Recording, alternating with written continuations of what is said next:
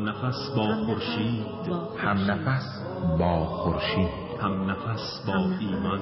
هم نفس با ایمان. مثل با هم بودن. مثل با هم بودن. قطره قطره باران قطره قطره. با زندگی چون صبح زندگی چون صبح زندگی زندگی با زندگی با قرآن. زندگی با قرآن. برنامه ای از گروه قرآن و زندگی.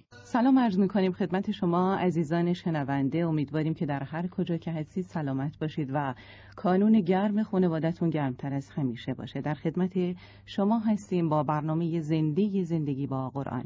امروز چهارشنبه با موضوع بهداشت و تغذیه. کارشناس محترم برنامه جناب دکتر روازاده هستند و صحبت ایشون استفاده خواهیم کرد. شما دوستان هم اگر صحبتی دارین سوالی دارین تماس بگیرید با شماره تلفن های 220 430 17 220 516 32 تا ساعت 10 در خدمت شما هستیم. دو راه اصلی اساسی برای پیدایش سم در بدن وجود داره. یکی از اون راهها طبیعیه و عملکرد طبیعی بدن هست. راه دیگه که دونسته یا ندونسته خودمون در اون شرکت داریم. خلاصه که هر دو برای دفع شدن از بدن احتیاج به صرف انرژی دارن. اولین راه پیدایش سم در طی سوخت و ساز بدن هست. موقعی که شما مشغول مطالعه هستید بدن اینتون از کار نیفتاده و سخت مشغول فعالیت هستید. سلول های کهنه دائما در حال جایگزینی توسط سلول های جدید و جوان هستند. در حقیقت حدودا 300 تا 800 سلول جوان در روز جای سلول های پیر و از کار افتاده رو می‌گیرند. این سلول های پیر مسموم هستند و باید هر چه زودتر توسط یکی از چهار طریق دفع یعنی روده، مسانه، ششها، پوست از بدن خارج بشن. این امری بسیار طبیعی هست و عملکرد خود بدنه و چیزی نیست که بخوایم برای اون نگران باشیم مگر اینکه به دلایل این مواد اضافی و سمی به همون اندازه که تولید میشن از بدن دفع نشن. اما از اونجا که انرژی به میزان کافی در دسترس بدن قرار می‌گیره این توفاله ها به خوبی دفع میشن اما دومین راه تولید سم در سیستم بدن ما از طریق مواد غذایی هست که به خوبی هضم و جذب نمیشن و در ساختمان سلول همکاری نمی‌کنن. همه ما عادت خاصی که داریم اینه که هر چیزی رو قبل از خوردن از وضعیت واقعی و طبیعیش خارج می‌کنیم. به جای تغذیه از غذاهای تازه اون هم به مقدار کافی که پرهیز واقعی غذایی ما رو تشکیل میده بیشتر غذاهایی که می‌خوریم تغییر شکلی یافته است. حتی اگر قبل از خوردن هم هنوز مواد مغذی اون کاملا از بین نرفته باشه خودمون به طریق اون رو دستکاری می‌کنیم. تقریبا همه غذاهایی رو که می‌خوریم یا سرخ می‌کنیم کباب می‌کنیم بخارپز می‌کنیم تفت میدیم میجوشونیم هزار بلای دیگه سرش میاریم خب بدن ما به هیچ وجه نمی‌تونه با این غذاهای تغییر شکل یافته کنار بیاد و حاصلش باقی موندن مقداری مواد غذایی هضم و جذب نشده در بدن هست. این مواد باقی مونده سمی هستند دوستان در خدمت کارشناس محترم برنامه جناب دکتر روازاده هستیم. سلام عرض می‌کنیم. خدمت شما خیلی خوش آمدیم خیلی ممنون بنده به نوبه خودم سلام عرض می‌کنم. بعد از این فاصله کوتاهی که در خدمت شما نبودم مجددا خوشحالم از اینکه در خدمت شما هستم و عذر می‌خوام از اینکه من چون سرما خوردم یه مقدار کسالت داشتم و اجبارا باید خدمتتون می‌رسیدم. که مقدار این کسالت رو صدای من تاثیر گذاشته بله. معذرت سپاسگزار هستیم از شما. آخرین برنامه ما قبل از ماه مبارک رمضان در خصوص تغذیه این ماه بود. در خصوص آب و نمک هم صحبت کردیم مخصوصا آب که هرچی در مورد صحبت کنیم باز هم کمه چون بدن نیاز به این ماده حیاتی داره. ولی امروز می‌خوایم در خصوص روغن صحبت کنیم. بحث روغنمون نیمه تمام موند آقای روازاده لطف میفرمایید. خواهش می‌کنم. خواهش می‌کنم. در اتفاقا در سایتی هم که به نام خودم هست ادعای گلایی کرده بودن در این مورد که بحثای قبلی ما در مورد به روغن ظلم وارد شده و حق آن به خوبی ادا نشده. بله. و امروز اگر همینطور که در جریان هستین صلاح باشه. من بحث روغن رو تقریبا به اتمام برسونیم و انشالله از جلسه آینده در مورد ظروفی که در منزل استفاده میشه و ما در محیط خودمون نیاز به اونها داریم صحبت خواهیم کرد. بله خواهش می‌کنم. بفرمایید. بحثی که ما در مورد روغن می‌کنیم حقیقت مثل بحث های دیگری که در ساعت قبل اشاره کردیم به اون یه بحث نوآوری و بازگویی سنت هاست بله. و در صورت لزوم ما اون رو می‌تونیم مقایسه بکنیم با تجددگرایی در همون زمینه. ما می‌خوایم بگیم که با بومی کردن علم در همه زمینه ها امکان پذیر هست و امکان دسترسی به اون هست. از نظر بنده تکامل معناش این هست که یعنی سنت باید باشه و توسط علم روز اون رو ما در همه ابعاد گسترش بدیم. بله. نه اینکه ما خیلی خودمانی عرض بکنم بیایم از سنت رو رها کنیم و به یک باره به مانند شناگران شیرجهی بزنیم به سمت تجددگرایی و کلا گذشته رو فراموش کنیم. من بله بیشتر وقتا این مثال ساده رو می‌زنم که چه اشکال داره که مثلا فرش دستباف در کشور ما باشه و فرش ماشینی هم باشه و در همون جهت توسعه پیدا بکنه. بله. دلیل نداره که چون فرش ماشینی میاد پس ما فرش دستباف رو کلا کنار بذاریم در مورد روغن هم همینطوره. و اگر ما بخوایم بیایم یه مطلبی رو عنوان کنیم برخی از دوستان تاکید می‌کنن حتما باید علمی مطرح بکنید. آیا آخرین مقالات علمی رو ما باید اول در مورد فرش دستباف بیاریم ارائه بکنیم بعد بگیم فرش دستباف خوبه؟ و یا آیا نیاکان ما اصلا حرف علمی نمی زدن پیامبران 124 هزار پیغمبر ما که از روغن کنجد مصرف کردن آیا اینها کاراشون علمی نبوده؟ این بله است که اگر ما اینجا مطالبی رو عنوان می‌کنیم بماند که از نظر علم امروز هم تحقیقات خوبی روش شده ولی در مجموع می‌خوایم بگیم که چه چیز باعث این می‌شده که در زمان قدیم مردم واقعا اینقدر قشنگ مسیر تغذیه رو بلد بودن سالم و اینکه. بله و اینکه خود قرآن همش از ابتدا تا انتها آیات فراوانی ما پیدا می‌کنیم. همون یک کلام همون جمله گلو کلو و آیه کلو و شبو ولا تصرفو رو فقط شما همین رو تفسیر کنید. بله. می‌تونه کلی سلامتی به ما بده. ما رها کردیم این چیزها رو چون همین کلو و شبو ولا تصرفو علمی نیست از نظر متاسفانه برخی از همکاران ما. باید حتما ادهی این رو بیان ثابت بکنن بعدا ما اجازه داشته باشیم راجع بهش صحبت بکنیم. جناب علی وقتی فرمودید در مورد اینکه اه، غذاها رو به اون شکل ما می‌خوریم و مریض میشیم و سم رو زیاد سم در بدن ما می‌کنه کاملا متین و درست است. اما اگر ما بیایم اون سنت ها رو در همین مورد بررسی کنیم می‌بینیم که اتفاقا ما همه اون چیزها رو که شما فرمودید می‌تونیم بخوریم بله. و سمی هم در وجود ما ایجاد نشه. صحیح. هر شود که برای مثال مثلا من حالا می‌خوام بحث روغن رو بکنم ولی چون شما این رو فرموده بودید برای شنوندگان عزیز بگم بعد مثلا شما صحبت از پختنی کردین سرخ کردنی کردین کباب کردین. شما می توانید سیب زمینی رو به صورت کبابی بخورید یعنی داخل آتش و زغال بذارید پخته شه بله. می توانید به صورت سرخ کرده بخورید. می توانید به صورت آبپز بخورید. خب سنت این رو علمی ثابت کرده در زمانهای قدیم که اگر به صورت کبابی باشه هضم زمان هضم مورد نیازش نیم ساعته. و اگر به صورت آبپز باشه که در بله. خورشت های قیمه استفاده می‌شد یه زمانی الان معلوم نیست چرا سرخ می‌کنن. مدتی الان یکی دو در هست که مد شده سرخ زمینی رو سرخ می‌کنن و روی قیمه می‌ذارن. بله. اخیرا هم عده من درآوردی آمدن چیپس رو میریزن روی قیمه. وقتی که به صورت پخته باشه دو ساعت زمان هضم می‌خواد.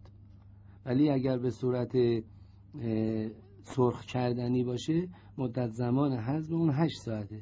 شما نمی‌توانید اینا رو همه رو با هم یک جا بخورین چون زمان هضمشون فرق می‌کنه. فرق می‌کنه. شما تمام این مواد غذایی رو می‌توانید بخورید و دلایل قدیمیش هم علمیش هم هست ولی مشروطه برای اینکه کنار هم خورده نشه.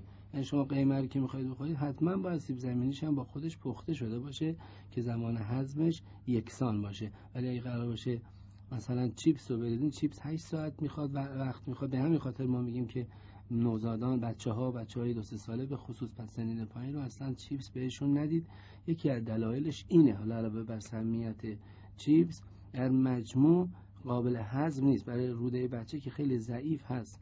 قوی نیست نباید چیپس بهش داد چون هضمه ولی اگر خود سیب زمینی رو آبپز کنیم یا و همونشو که هم کباب حالا اگر خام خورده بشه میشه جز سیفیجات دیگه ولی وقتی پخته بشه که دیگه جز سیفیجات قرار بله حالا به صورت خام که سیب زمینی اصلا ممنوع خوردنش. چون ما منظورمون این هستش که یک غذای آب گرفته شده همراه با یک غذای آبدار خورده بشه. بله نه اون از کردم کاملا بله. میفرمایید. اینها رو باید مجزا خورده بشه.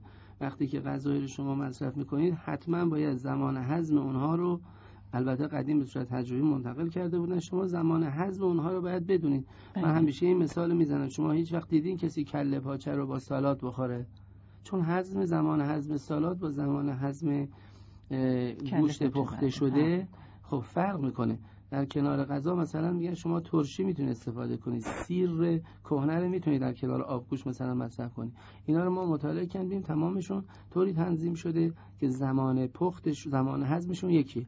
مثلا میوه رو در کنار غذا مطلقا نمیخوردن در زمان قدیم. مثلا ممنوع بود در صورتی که میوه خیلی هم مفیده و خوب هست. اما در به جای میوه مربا آزاد بوده. بله. یعنی وقتی غذا میخوردن کنارش حتما یه مقدار مربا میخوردن. حالا اینکه چه محسنات دیگری دارد اون خب الان از وقت ما خارجه اما بله. علت اصلیش این بوده که زمان پختشون رو یکسان می‌کردن که شما می‌توانستی به راحتی همه اینها رو بخورید و با هم هضم میشه یا غذاهای مختلف رو حتی اگر پخته باشه غذا. منظورمون اینه که مثلا یه کسی میاد داره می‌خواد غذا بخوره میگه مثلا مثلا قیمه درست می‌کنن یکی قرمه سبزی درست می‌کنه یا سه نوع چهار نوع غذا.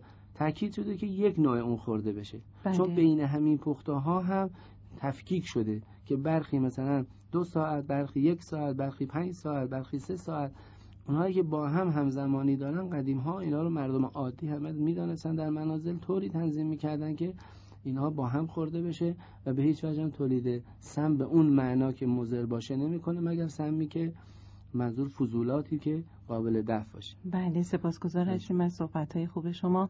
دوستان عزیز در خدمت شما هستیم با برنامه زندگی با قرآن تا ساعت ده. روزهای چهارشنبه همطور که قبلا هم خدمتتون عرض کردیم اختصاص به بهداشت و تغذیه داره و موضوع مورد بحث ما امروز در خصوص روغن هست. کارشناس برنامه جناب دکتر روازاده هستند. شماره تلفن ها 220 430 17 220 516 32 در خدمت شما هستیم آقای دکتر عبازاده در مورد روغن می‌خواستم ادامه بدم بحث رو.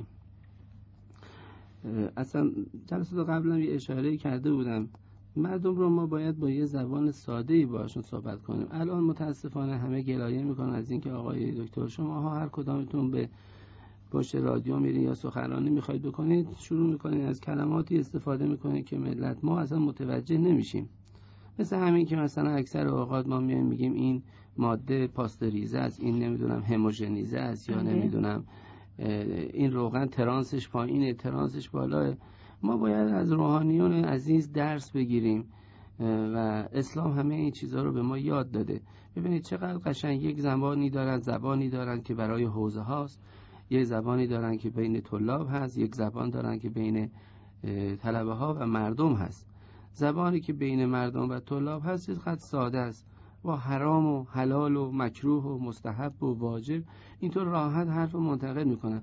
ما طبیبان هم باید یه زبانی رو ساده داشته باشیم. دلیلی نداره که من اینجا بیام به صورت پیچیده لغت های علمی پیچیده به کار ببرم. چون من برای پزشکان بخوام صحبت بکنم. هم کارامون با برای خودمون می‌تونیم. برای مردم عادی باید طوری صحبت کرد که همه فهم باشه متوجه باشن که برای روغن رو مثلا در طب قدیم خیلی ساده به دو زبان یه زبان برای حکیم ها گفته یه زبان برای مردم عادی. برای مردم عادی میگه که روغن چیست؟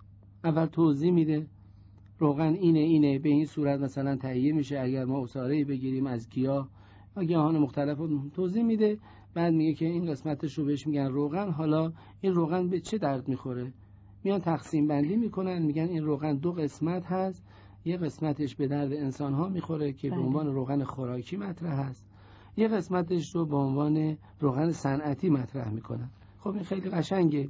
مردم قشنگ بدانن که ما دو نوع روغن داریم و در رادیو تلویزیون یا در تبلیغات اشاره کنن که این روغنی که ما داریم صحبتش می‌کنیم روغن خوراکی است. بله. اشاره کنن. و استاندارد هم به عنوان روغن خوراکی رو ثبت کنه که اگر احیانا کسی ثابت کرد این روغن خوراکی نیست و صنعتی است تولید کننده پاسخگو باشه بله. یا مؤسسه مربوطه.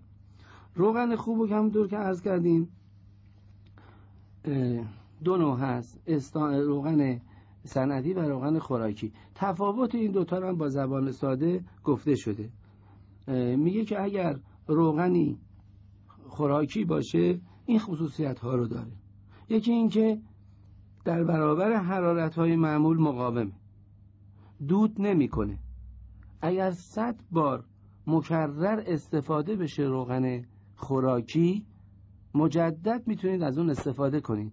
ولی الان ما میشنویم که روغن های که به اسم روغن خوراکی مردم دارن مصرف می‌کنن بارها گفته میشه که این روغن ها رو شما یه بار که مصرف کردید بعد بریزین. دور بله.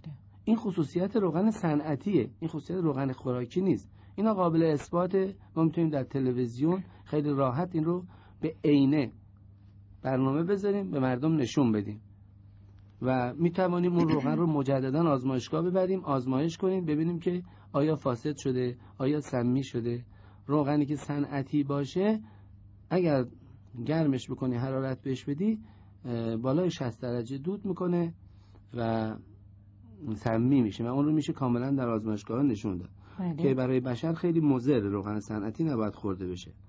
و این روغن یه خصوصیت دیگری که داره این است که اگر تراوش بکنه روغن خوراکی اگر تراوش بکنه مثلا به کاشی در آشپزخانه یا روی گاز ریخته بشه هر وقت خانم خونه حوصله داشته باشه یه دستمال می‌کشه پاک میشه. اگر دید نمیشه. اگر دید که چسبندگی ایجاد کرده بله. باید متوجه بشه که این روغن صنعتی است. و ما این رو می‌تونیم اثبات کنیم. و روغن صنعتی به زحمت کنده میشه. همطور که خانم ها خیلی زحمت می‌کشن با سیم و کارتک و از این چیزا به کار می‌برن تا ولی روغن خوراکی اینجور نیست. حالا دلیلش هم میاره که چرا باید اینطور باشه؟ منطقیه. به خاطر اینکه وقتی روغن وارد بدن انسان میشه بدن انسان 37 درجه 37 نیم درجه گرماشه ولی وقتی به کبد می‌رسه دمای کبد چهل درجه است. کبد بزرگترین کارخانه پیشرفته دنیاست بله. که اگر بخوایم کاری رو که کبد انجام میده همه کارهایی که تا امروز شناسایی شده ما به صورت کارخانه روی زمین پیاده کنیم زمینی به وسعت یک پنجم وسعت ایران زمین نیازه که کار یک جگر با اون کوچیکی رو جگر سیاه یا کبد رو انجام بده این چهل درجه است. و وقتی روغن صنعتی خدای نکرده به اون برسه چون گرما چهل درجه است باعث صفر شدن روغن صنعتی میشه. روغن صنعتی باید در موارد کارهای صنعتی مثل مثلا در ماشین که ریخته میشه باید صفر بشه که ماشین بتونه راحت خوب کار بکنه. اون لغزندگی چربی رو بهتر داشته باشه تو موتور کار بکنه. ولی برای انسان برعکسه.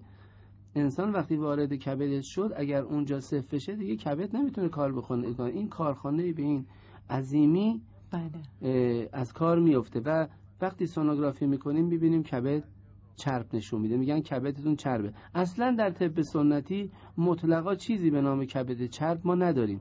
یعنی روغنی که روغن خوراکی باشه خورده بشه در داخل بدن مطلقا کبد چرب ایجاد نمی‌کنه و ما این رو هم به صورت تحقیقاتی تجربی کار کردیم و قابل اثبات میشه قابل اثبات. بله. آی دکتر پیامکی برای ما اومده و سوالی داشتن که بعضی ها روغن رو از شیر می‌گیرن از سرشیر. این درست بله. هست؟ بله. عرض می‌کنم خدمتون که حالا از ما می‌پرسن مثل همین سوالی که کردن. بله. خب روغن خوب چه روغنیه؟ یه نمونهش همین روغنی است که سوال کردن. یه روغن که از به اصطلاح کرز که از سرشیر می‌گیرن خامه می‌گیرن بهش میگن روغن کره خامه بله. بعد این کره خامه رو در ظروف مسی میجوشانن تبدیل به روغن می‌کنن یه نوع دیگهش این هست که اول ماست رو درست می‌کنن و ماست رو بهش میگن کره دوغی به اصطلاح بله. ماست رو یه مقدار می‌ذارن میمونه یه کمی ترش میشه و داخل دستگاه های امروزی مثل مثلا یه نو دستگاهی ساختن این حالت ماشین لباسشویی داره و یا در قدیم در مشک میریختن. بله. زده می‌شد و خیلی راحت و ساده یه مقدار کره ازش میاد بالا و جدا میشه کرهش رو سوا می‌کنن کره رو باز دو ظرف مسی میجوشونن اونم تخصصیه. هر بله. کسی نمی‌تونه این کارو بکنه باید یاد بگیرن بهشون یاد بدن. بعد ازش روغن در میاد. این بهترین روغن دنیا ابتدا همین روغنه. ترکا همشهری های هموطنان ترک عزیز ما اونها به این روغن میگن ساریاق یعنی روغن زرد. فارسا میگن ساری روغن زرد.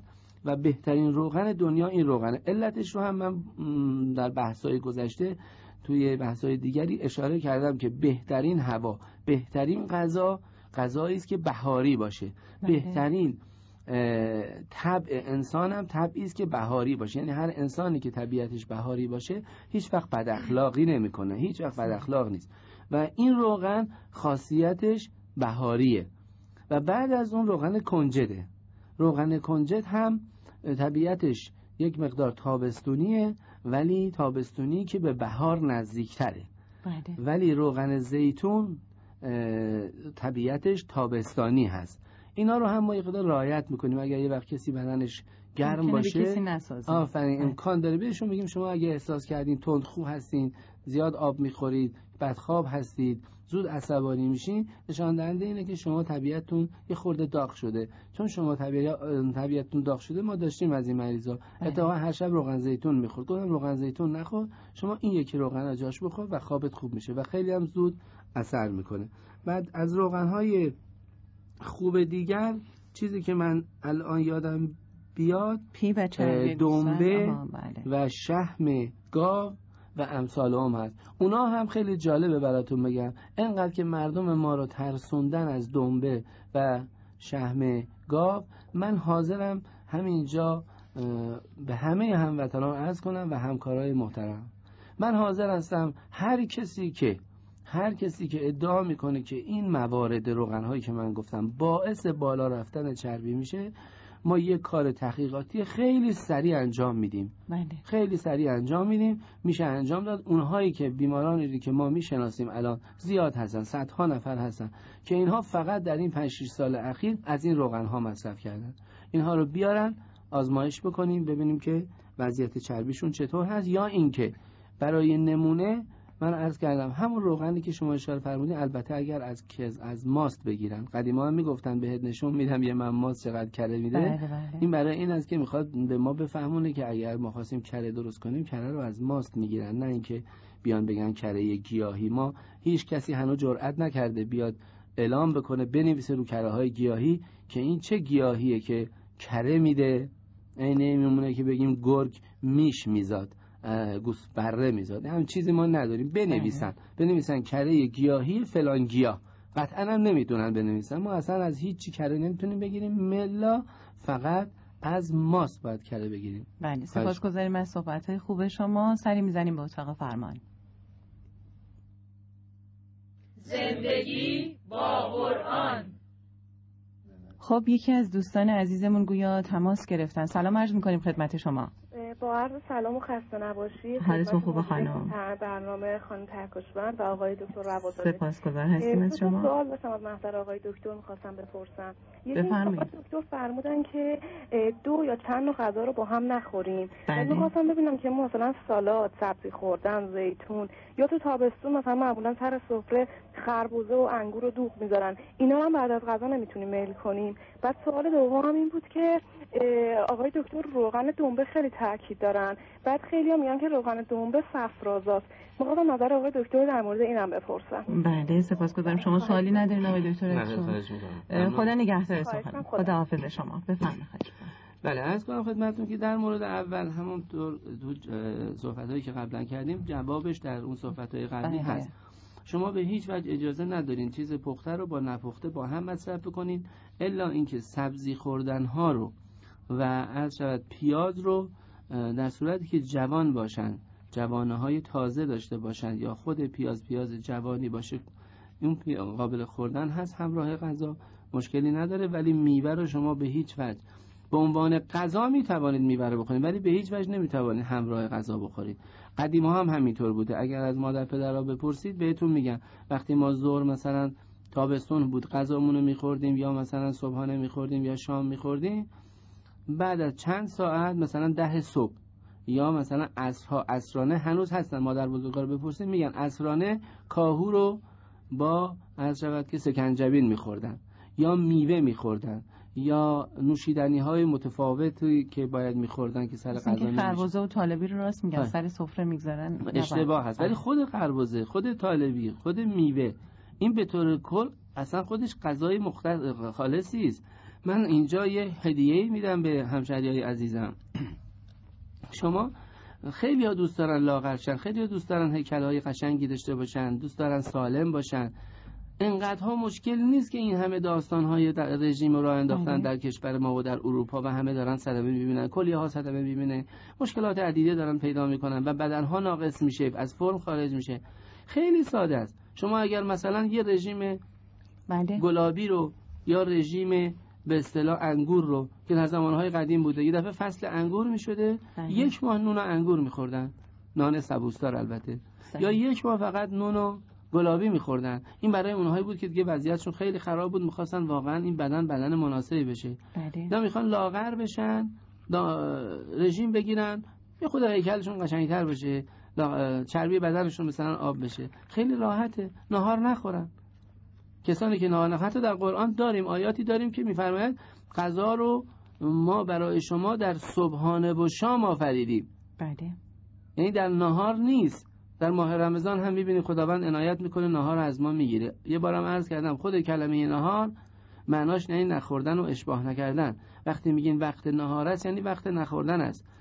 یعنی اگر خدای نکرده بچه ای حتی یک استکان آب می‌خواست بخوره یه بچه مثلا جوان دوازده ساله ای پدر یا مادر از دور می‌دیدن در زمانهای قدیم اون یعنی بیش از یک قرن قبل به اون طرف. بله. بلا فاصله فریاد می‌زنن سرش که چرا این کارو می‌کنی؟ چون یک ساعت قبل از اذان ظهر بدن به خواب میره خون به خواب میره که قیلوله بهش میگن. تا یک ساعت بعدش هم باید فرصت بشه که حالت طبیعی پیدا کنه. تو این دو ساعت اگه کسی بتونه هیچی نخوره مطمئن باشید که لاغر میشه و بدن خوبی هم پیدا می‌کنه سلامت خوبی پیدا می‌کنه. در مورد سوال چربی هم که فرمودن چ- دنبه من عرض بکنم خدمتون اه، صفرازا اصولا موادی گفته میشه که خود اونها به شخصه به تنهایی در طب قدیم گفته میشه که تولید صفرا می‌کنن و مشخص جزء صفرازاها هستن. ولی دنبه جزء روغنهایی است که طبیعتش گرم و تره. یعنی طبیعت طبیعت بهاری داره. اینطور نیستش که بیاد یا شهم گاو. این بله. دوتا هیچ کدام تولید صفرا نمی‌کنن. ضمنا برعکس اینها وقتی وارد معده میشن برای هضمشون بلافاصله کبد باید صفرای زیادی رو روی این بریزه که بتونه این رو هضم کنه و این کار رو می‌کنه و همین مصرف صفرا باعث میشه که مجددا کبد فعال بشه برای صفراسازی. البته یه راهی هم هست که الان عرض می‌کنم خدمت هر کس مراجعه بکنه براشون خصوصی باید گفته بشه که یه روش هایی در طب سنتی هست که باید هر از چندگاهی صفرای بدن رو به شیوهی از بدن دفع بشه. بله. چون صفرای بدن تو بدن میچرخه مجددا وارد کبد میشه و باید ما بتوانیم به اون شیوه خارج بکنیم که کبد ما بتواند هی دائما صفرا بسازه صفرای تازه و نو بسازه. این باعث میشه که کبد کمتر خطر سرطانی شدن رو به خودش بگیره تشکر می‌کنیم از. صحبت های خوب شما. سری می‌زنیم به اتاق فرمان. فلينظر الإنسان إلى طعامه. أنا صببنا الماء صبا ثم شققنا الأرض شقا فأنبتنا فيها حبا وعنبا وقضبا وزيتونا ونخلا در خدمت شما هستیم آقای دکتر عباس. نه، نه، نه. اما بله بله معذرت می‌خوام. گویا تلفنی داریم. سلام عرض می‌کنیم خدمت شما. بفرمایید خانم. صحبتون بخیر سپاسگزاریم. سلام و خدمت عرض ادب و احترام خدمت شما و جناب آقای کارشناس محترمت تشکر می‌کنیم از شما. ممنون زنده باشم. سوالتون رو. تماس می‌گیرم. بله. از آقای کارشناس محترم خواستم بگم راجع به روغن مرغ. آیا استفاده کردن در غذا خوبه یا بده؟ منظورتون پوست. مرغ هست دیگه نه؟ نه همین چربی مرغ بعضی ها الان از همسازگان می‌گیرن چربیش آب می‌کنن و برای روغن استفاده برای غذا استفاده می‌کنن. بله بله. خواستم ببینم ضرری داره یا نداره؟ باشه چشم. تشکر تشکر می‌کنم. از شما. خواهش خدا می‌کنم. خدا نگهدار شما. روغن بله، مرغ. اگر شما بتوانید به قصابی های محل مراجعه بکنید از شهم گاو اونهایی که می‌خوان از گاو. استفاده کنن از شهم گاو یه روغن مخصوصی است چربی مخصوص. اگر از اون استفاده کنید چون رسول خدا هم خیلی تاکید کردن روش که شفاعت شفا در, در درونش نهفته است بهتر است. و اگر از روغن مرغ برای مصارف دارویی ما استفاده بکنیم باز هم بهتره. اما اگر کسی روغن مرغ رو هم به عنوان روغن خوب استفاده بکنه به هیچ وجه ضرر نمی‌کنه. مرغای الان که آقای دکتر میگن ضرر داره و کاملا هورمونی هستن. دیگه همه متوجه شدن. ما مرغای طبیعی رو میگیم. بله، الان پس الحمدلله. بعضی از دوستان زحمت دارن می‌کشن. من خیلی ازشون از همینجا تشکر می‌کنم. مرغهایی رو که همین ماشینی رو که بزرگ می‌کنن در زمانی که می‌خواد هورمون رو شروع بکنن بله. این کار رو انجام نمیدن و مرغ رو به کشتارگاه می‌برن. و خوشبختانه اکثرا هم راضی هستن تماس می‌گیرن می‌برن براشون تحویل میدن یا میان ازشون می‌خرن. یه سیستمی رو شنیدم راه اندازی کردن و خیلی خوب هست. اگر اون مرغ باشه که حداقل جوجه ای باشه که هورمونی نباشه بله. اما یکی دو ماه اولی که یه فرصت کوتاهی است من روزش رو نمی‌دونم 45 روز چقدره.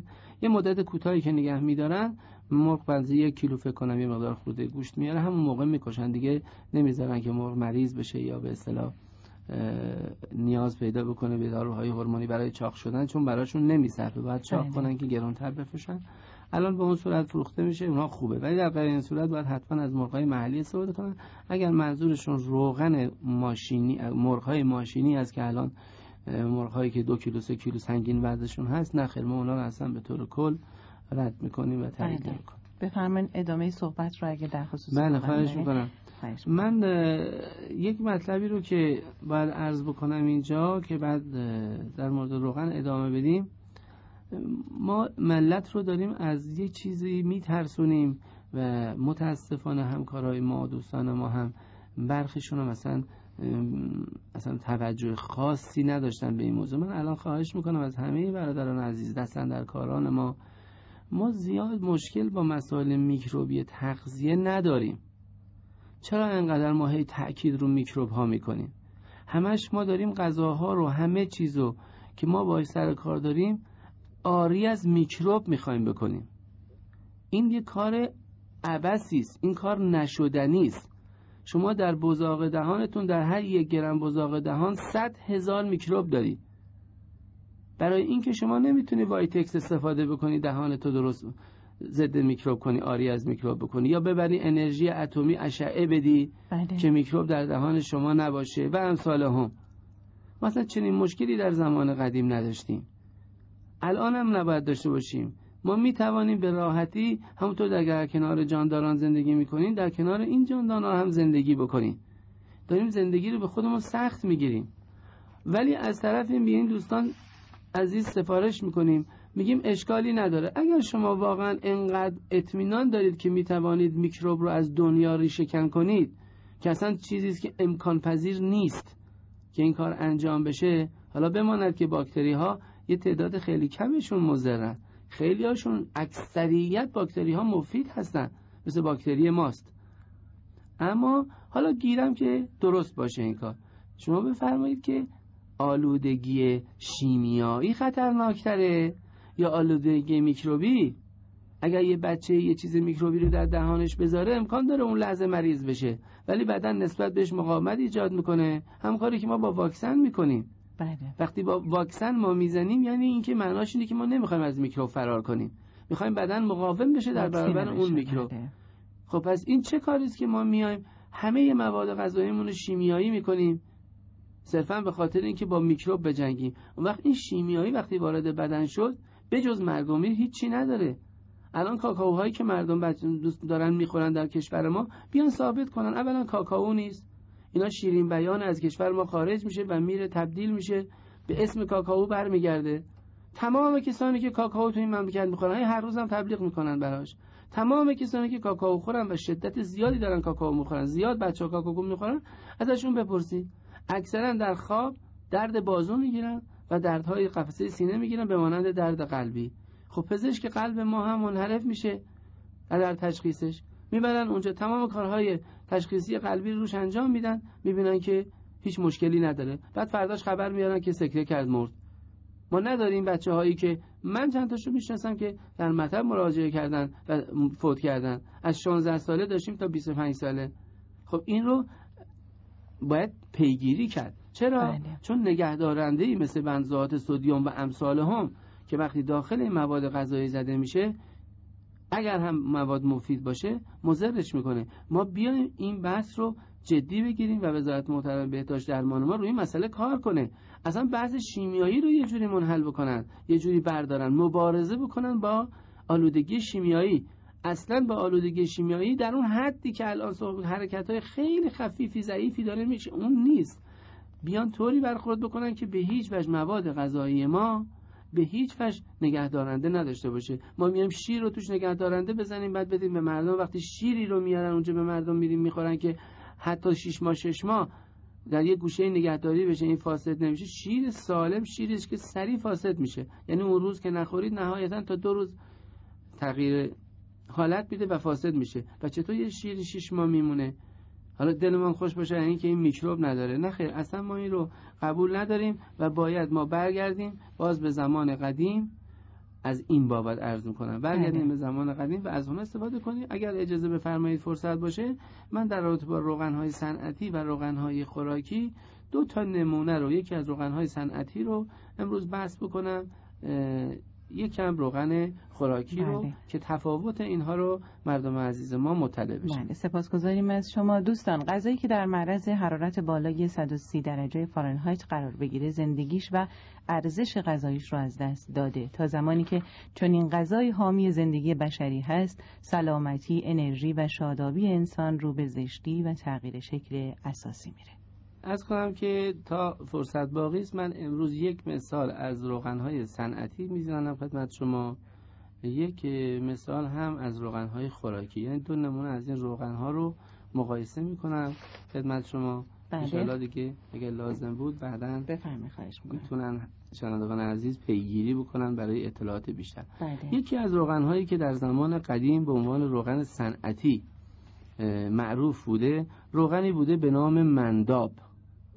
که از گیاهی به نام منداب و در کتب سنتی نوعی از جرجیر و خردل بری, بری نام برده می شود به فرانسوی اوروس یا راپیت میگن و به انگلیسی راکت گفته می شود عرب به اون شلجموزیت یعنی شلغم روغنی می‌گویند. بله. این یه گیاهی کوتاه اه، حدود اه، شیش, اه، شیش دهم متر هم طولشه ظاهرا. اه، مثل تروب میمونه و اکثر نقاط ایران هم قابل کشته. از خانواده خردل می باشد خردل همون چیزی که در جبهه های جنگ برای متاسفانه در حکومت بحثی استفاده می‌کرد بر علیه بسیجیان ما. و در جهت مصارف صنعتی تولید می شود برای انسان و سایر حیوانات سمی است روغن تخم اون که همین نیست که تو بازار هم الان موجوده برای موجودات زنده کاملا سمی است و یک دافع فوق‌العاده برای حشرات است رقیق شده آن برای کشتن شتاها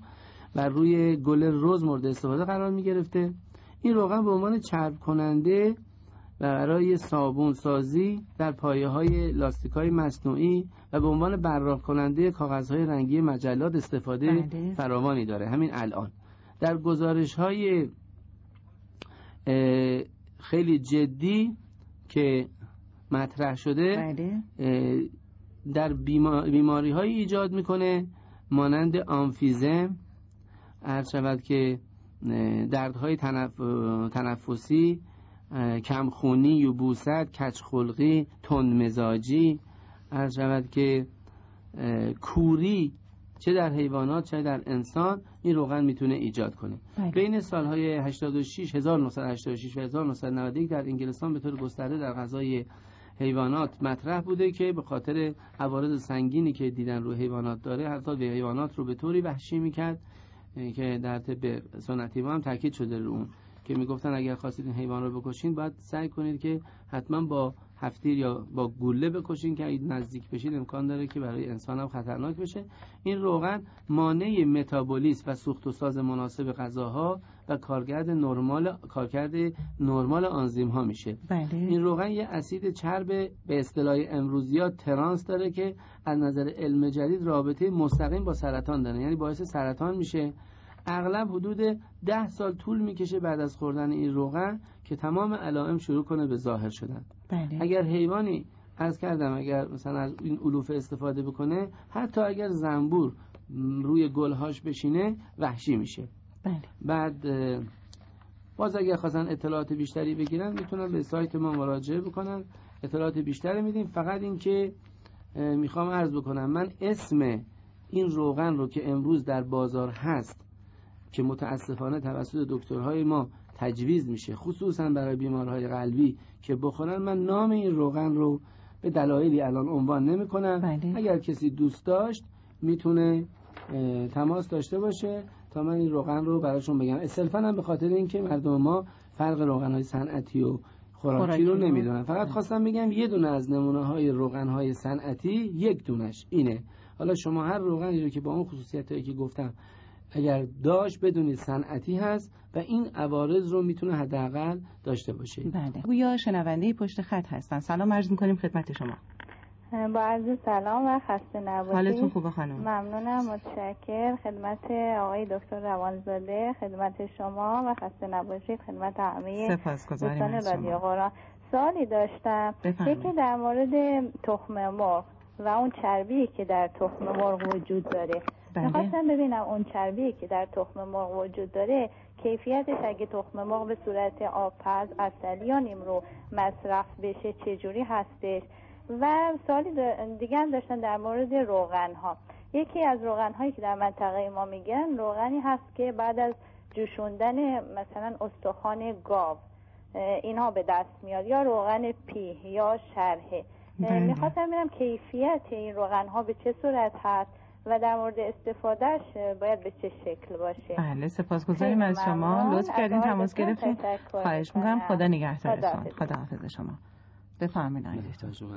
از کنم خدمتتون که در مورد سوال دومشون اون روغن ها هم که به اون شکل تهیه میشه بسیار روغن های عالی هستن و به خاطر اینکه مردم مقدار به سختی نیفتن ما زیاد سعی می‌کنیم از وقتا بعد چیزها رو اشاره نکنیم. بله. اما یکیش هم همینه که فرمودن اشاره خیلی خوبی کردن و برای تو کتب قدیمه اشاره شده برای جای کلسیوم و برای رشد استخوانها خصوصا در زمان رشد کودکان یک معجزه است این این نوع روغن که از قلم شطور یا قلم گاو یا بله. ول شعله شهم اینا استفاده می‌کنن به خصوص قلم ها بسیار مؤثر هست بله. در مورد تخم مرغ تخم مرغ هم تقریبا حالت سیب زمینی رو داره اگر تخم مرغ رو شما نیمرو کنید بخورید من در تو تخم مرغ های رسمی صحبت می‌کنم.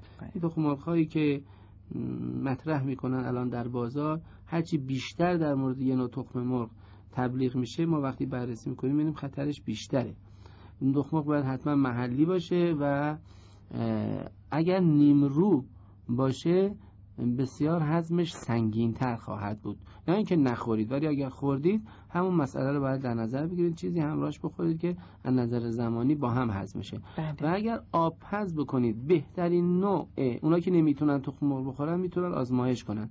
اونا که اصلا نمی‌تونن بخورن و اذیت میشن اگر تخم مرغ آب پز کنن و آب پز رو با روغن زیتون با روغن زیتون مخلوط بکنن یعنی مثل سالاد الویه در میاد. وقتی که خود بله. لهش می‌کنی اگر این چنین کاری رو بکنن وقتی که می‌خورن می‌بینن که همین کسی که نمی‌تونسته تخم مرغ بخوره و اثرات سو روش داشته اصلا احساس نمی‌کنه که تخم مرغ خورده. یک کم در مورد اینکه زردش چجوری هست. زرده یه تخم مرغ رو اگر یک مقدار حرارت ببینه یک داروی بسیار مفیدی میشه. یعنی به این صورت که زرده رو میذاشتن لای مثلا برنج به عنوان مثل چلو کباب که درست می‌کنن بله. لای چلو الان میذاشتن. هم میریزن. بله. بسیار بسیار مفیده. یه ذره حرارت گرمای برنج بهش بخوره. ولی سفیده رو هرگز نباید خام خورد. و تاکید شده که مرض بسیار و های بسیار فراوانی تولید می‌کنه و متاسفانه الان به این کسانی که پرورش اندام میرن اینا به اینا توصیه می‌کنن که تخم مرغ رو بزنید و سفیدش هم بزنید و بخورید و موجب کتاب های قدیم میگه موجب حلاکت فرد می‌شود. حالا اگر اجازه بله. میفرمایید ما روغن کنجد رو هم یه اشاره بکنیم و خواهش بله. خواهش من در رابطه با روغن صنعتی یه مثال از کردم و خطراتش رو براتون گفتم. در رابطه با روغن های خوراکی یه نمونه روغنی رو عرض می‌کنم که همطور که اشاره کردم 124 هزار پیغمبر این روغن رو دیدن بله. و قطعا مصرف کردن. در طول تاریخ.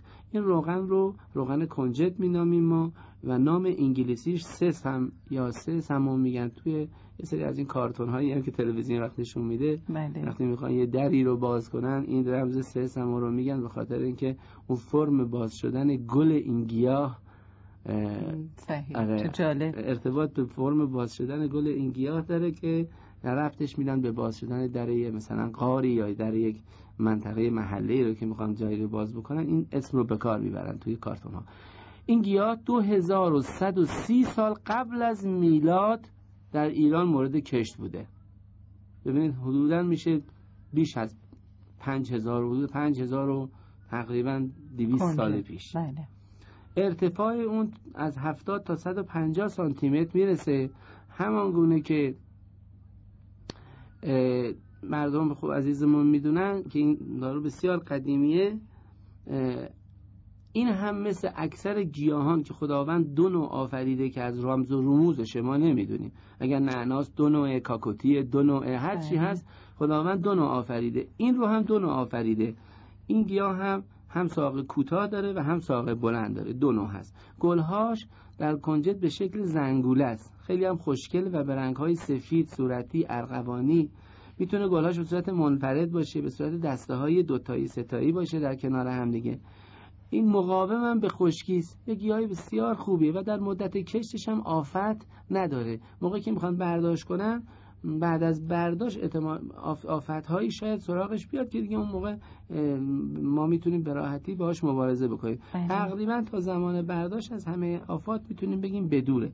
میزان روغندهیش خیلی جالبه که همکارانی که تو این زمینه کار می‌کنن بدونن این گیاه به طور معجزه آسا 50 تا 60 درصد روغن میده. یعنی اصلا چنین چیزی تو گیاهان نیست ولی در این کنجد هست. بله. 15 تا 25 درصد پروتئین داره 16 تا 18 درصد کربوهیدرات داره. طعم اون مطبوعه و جالب اینجاست که این روغن رو هر چه نگه دارید فاسد نمیشه هیچیش و نمیشه. اکسید نمیشه. مشروط بر اینکه تو ظرفای پلاستیکی نگه ندارین. ظرفای شیشه ای باشه. اگر هم جای تاریک نگه داشته بشه باز بهتره. ولی رو تاریک هم نباشه اکسید خب نمیشه قدیم تو ظرفای مسی یا روحی نگه می‌داشتن. این درسته؟ نه خیر. اونا رو بعد, بعد توی فرصتی اصلا از ظروف ما می‌خوایم صحبت بکنیم. بله. در هفته های آینده من کلا ظروف رو خواهم گفت که چه باید کرد. این روغن علاوه بر مصرف خوراکی در تهیه عطر به عنوان حلال در داروسازی استفاده میشه. همین الان هم داره میشه. توفاله یا کنجالش چهل درصد پروتئین داره. و دوامش هم خیلی بالاست و فاسد نمیشه و از نظر اسیدهای امینه مثل می‌تونین، کلسیوم، فسفر، نیاسین همه اینا رو داخلش داره و برای دوامش هم همین باعث میشه که همینا باعث میشه دوام بهتری داشته باشه و شیر دام رو علا می‌کنه. این گاوی که این شیر رو مصرف بکنه چنان شیری به ما میده که واقعا ما می‌تونیم از اون شیر به عنوان یه شیر عالی برای بچه خودمون استفاده بکنیم. پروتئین های متفاوتی مثل بی و دی و ای و اف و اینها داره. از همه مهمتر لسیتین داره. لسیتین یه ماده است که الان روش به قول گفتنی خیلی مانور میدن غربی ها این توی کنجد هست.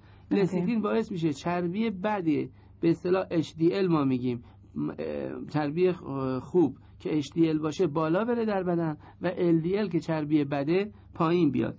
قدیم ها از خاکستر همین گیاه می‌خوام عرض بکنم که همه چیش به درد می‌خوره. بله. از خاکستر همین گیاه برای رستن- شستن لباس استفاده می‌کردن. گیاه کنجد. بله. جالبتر از اون این که همین لسیتینی که در کنجد هست چون یک ماده حیاتیه که بدون وجود اون انسان نمی‌تونه ادامه حیات بده خود بدن کبد همین ماده رو می‌سازه. ببینید چقدر این ماده مهمه که خود بدن این رو می‌سازه. اما احتمال داره در بعضی کمتر ساخته بشه و هر چقدر ما بتوانیم این رو وارد بدن بکنیم و کمک بکنیم به بدن در سلامتی ما خیلی مؤثر خواهد بود روغنش بوی مخصوصی نمیده دکتر میشه اون همه جور میشه. ببین ما الان من اشکالش براتون میگم. بله. هر کدومش رو دوست داشتن مردم می‌تونن از اون استفاده بکنن. در بدن تبدیل به ماده میشه همین لسیتینی که عرض کردم. روغن از از از روغن از کنم روغن کنجه. بله. ماده ای از این درست میشه به نام استیل کوانزیم آ. البته این رو من برای همکارام دارم عرض می‌کنم.